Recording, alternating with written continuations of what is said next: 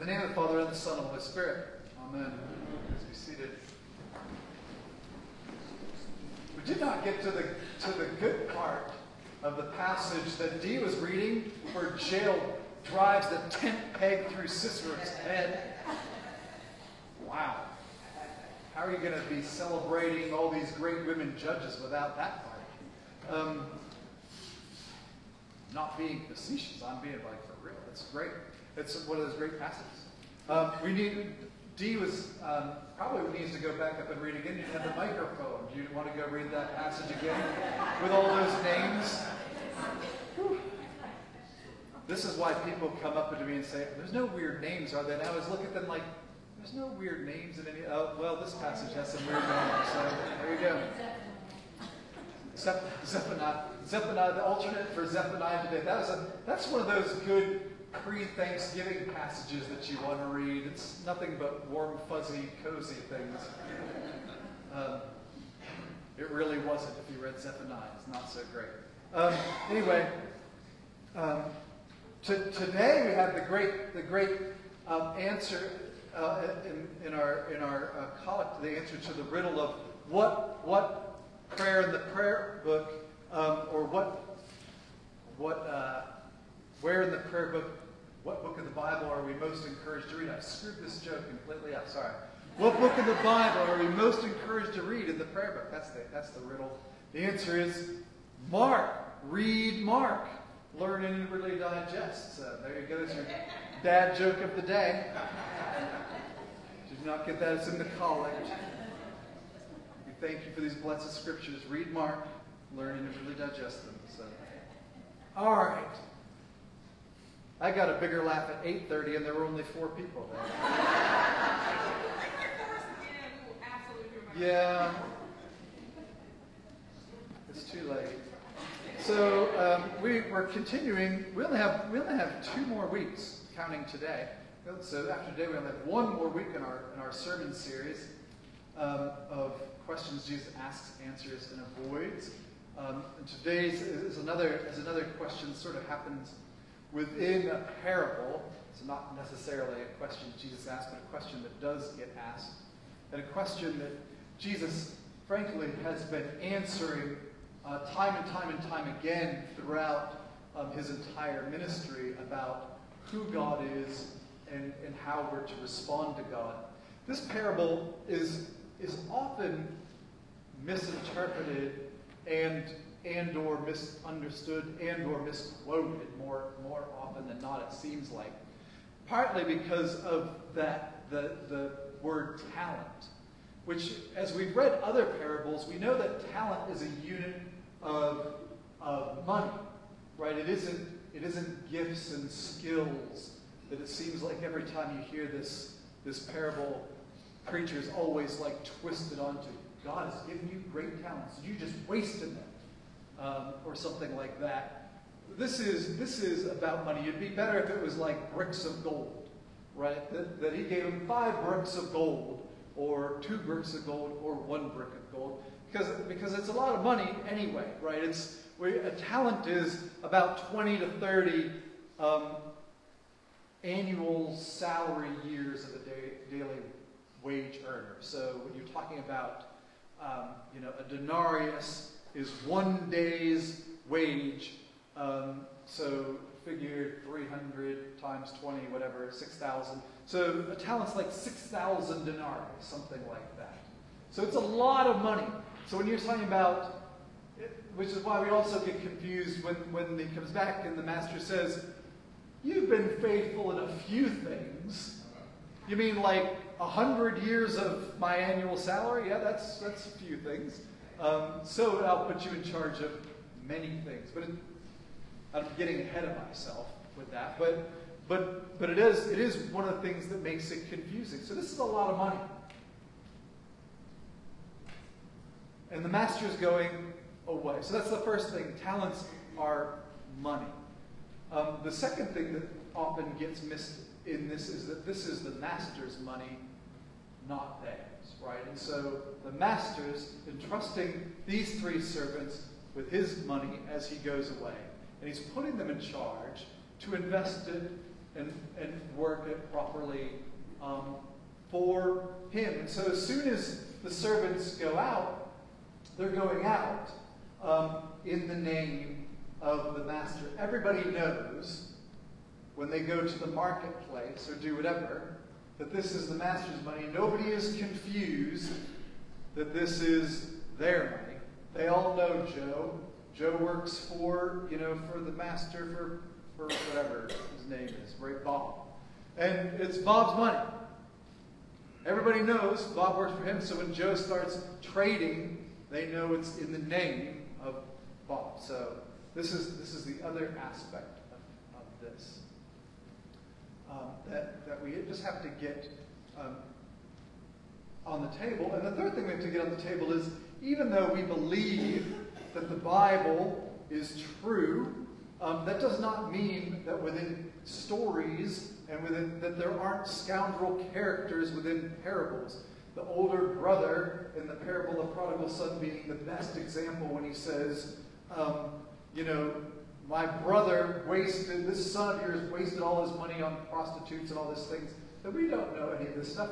And we know older brothers are never necessarily always um, glowing about younger brothers, um, especially when they may um, be angry at them and want them to be in trouble, right? So there's always there's always nuance, and we have nuance in this story as well with with with this third servant. So when we get to that, so um, in, in, some ways, Matt in Luke's gospel is a little bit is a little bit um, better at the at the making it more explicit what's being asked. They both sort of answer this, ask the same question when the master says, um, when he settles accounts with them. But in, but in Luke's gospel, it actually says, um, show me your, show me an account of your stewardship, which basically means, let me see all the transactions. Right? It's sort of like when you get your, you get the, the tax form at the end of the year for all your stock thing, and it gives every little stupid sale that you like. Nobody cares about the 70. Maybe somebody cares, but most people don't care about the all of the various transactions that have been made. You want to know what your what your bottom line is. How much money do you? How much money is there? Thing, the little boxes, right? But but this is what the king is asking for. He wants all the ticks. What did you do in my name? Let me see a count of your stewardship. You know, and it might be, you know, you bought so many goats and so many cows, and then you went to this person, you sold those goats and you sold those cows, and then you went over here and you did this and you did this, and all through the thing, there's oh, to, to double five talents over who knows how many years it was that the master was gone. Um, took took a lot of transactions. And this is what the master is looking for. And again, he says, You were faithful in a few things. You only made me a hundred years of your annual salary. That's just a little bit, not much at all. But now, because you are faithful in that, I'll put you in charge of much. So Jesus obviously sort of putting money in proper perspective as well, right? When in, in a culture where we're always shocked, we've already had the passage of, of, of it's too bad.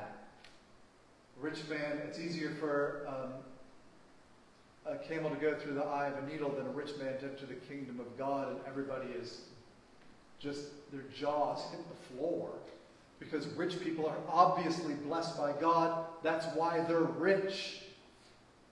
Um, here, in this parable, Jesus saying, this part, this making all the money part, that's not the important part.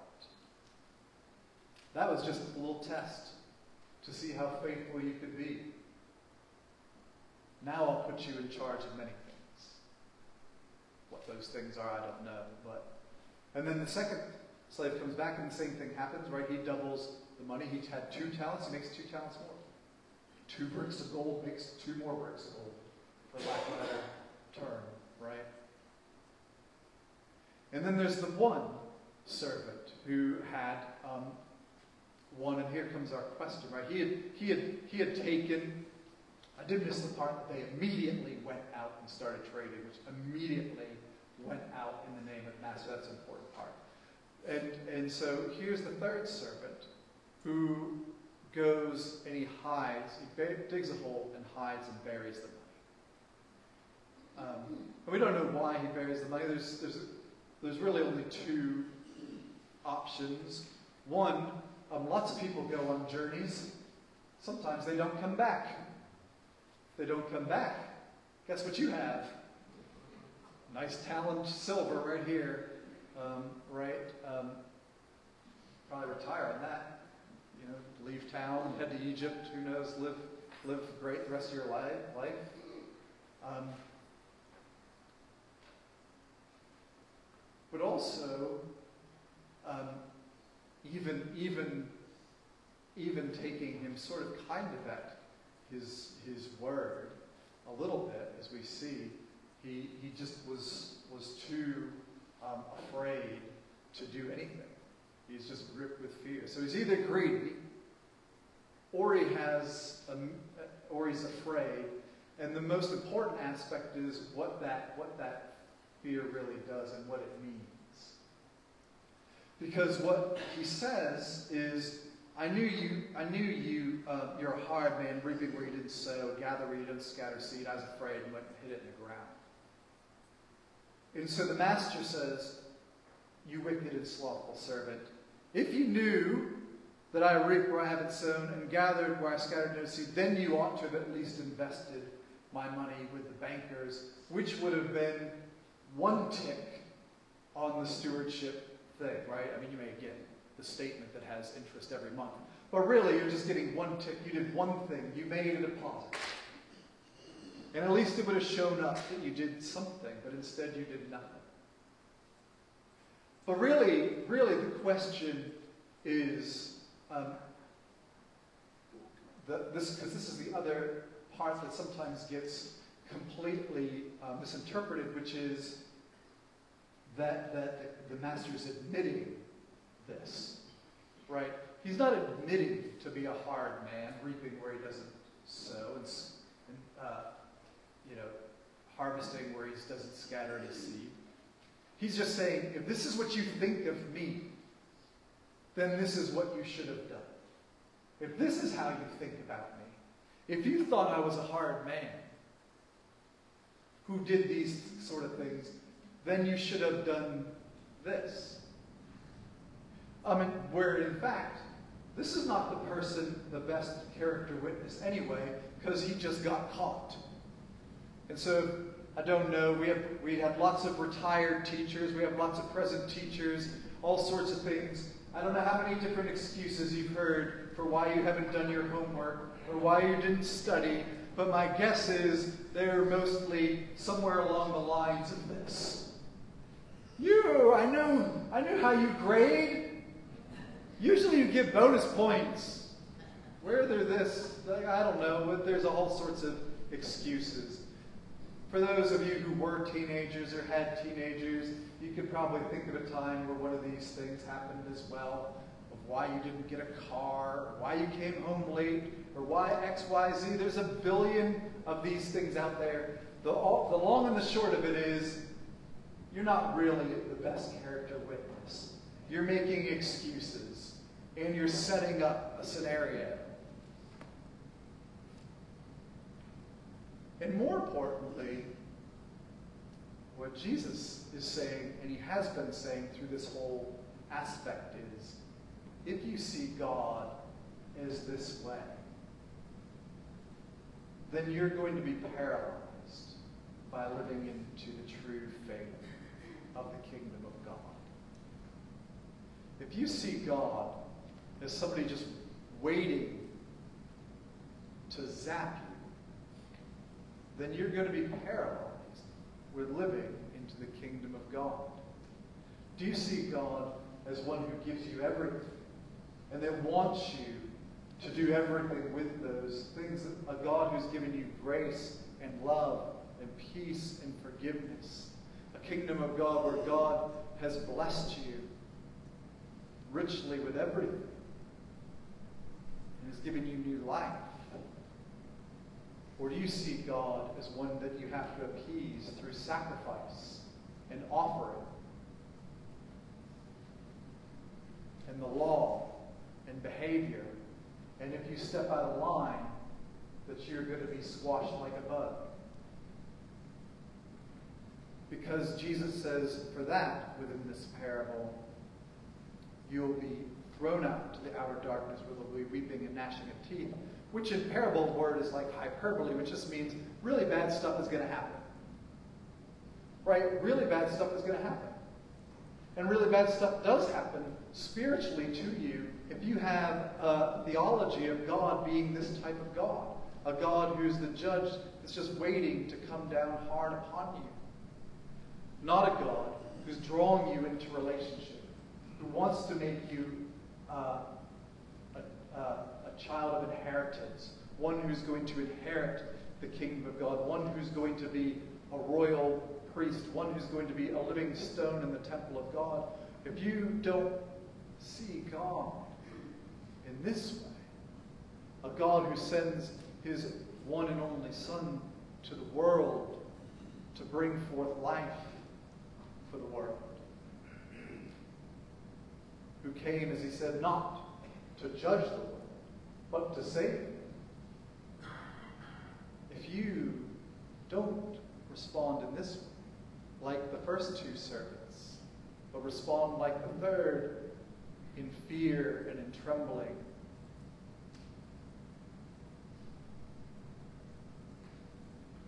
then you'll be in pain. Then it'll be horrible. Because you can never live up to that God. You'll never be perfect. You'll never do all the right things and give all the right offerings and all right sacrifices and all the right everything. And living as a servant of that God, you just feel like they're a hard person. You know? Um, the reality that Jesus is trying to break down here as he's talking about the kingdom of God. And we're now to about the end of his ministry, right? This is the last weeks in the temple. He's going to be arrested in two days.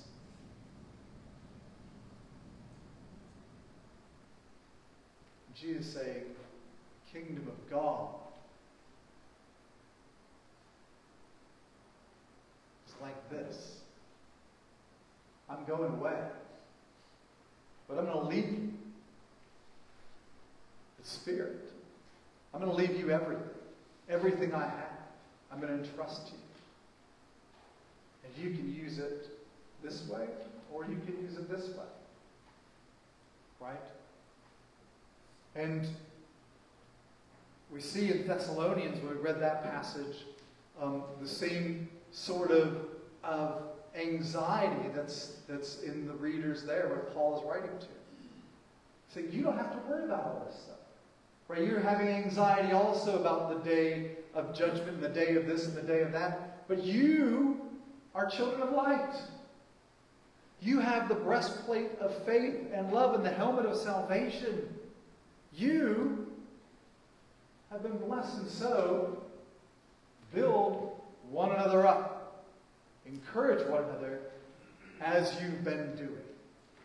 And this really is probably, I think, one of the best, the best um, sort of applications for the church that, that exists in, you know, in, in Paul's readings. There's all sorts of all sorts of ways that we respond to God's love and to God's faith and, and the rest. But I think this one, when we're in the church, what, what should we do? We should build one another up. Should encourage one another as we've been doing. Like a continuous reality of, of this is how we live. When someone is down, we lift them up. Right? We encourage, we bless, we support, we love. that extends to reaching out as well into the world, but it's, but it's a being a vessel of God's grace and love. And ultimately, that's what this passage, this parable, is about for the most part. Everything we've had from the Master has been given to us. How do we respond with that stewardship? How do we respond to be a vessel of God's grace and God's love? And too often times, this parable spins out of control into um, the stewardship parable, um, the stewardship sermon, because it's stewardship season. It's like, okay, so how can we do it? But it's not really that at all. This isn't about, about um, how much money to give to the church, because if you're using this parable, basically the answer is all of it, because it isn't yours anyway. Right? That's not what we're talking about. Yes, we want to respond as good stewards, understanding that God has given us everything. But more importantly, we want to understand who God is. We have a God who brings forth life and love and grace. A God who's not looking to zap us, who's not a harsh man, but one who doesn't bind us but sets us free. And this is the joy of the kingdom of God and the joy of the life that we have. And as we come to next week, Christ the King, and then into the season of Advent where we start the story of the Christian life all over again, we get to this end part sort of right here of who God is and what we are called to, to encourage, to support, to love, to embrace the love and joy of God and being that vessel. Amen.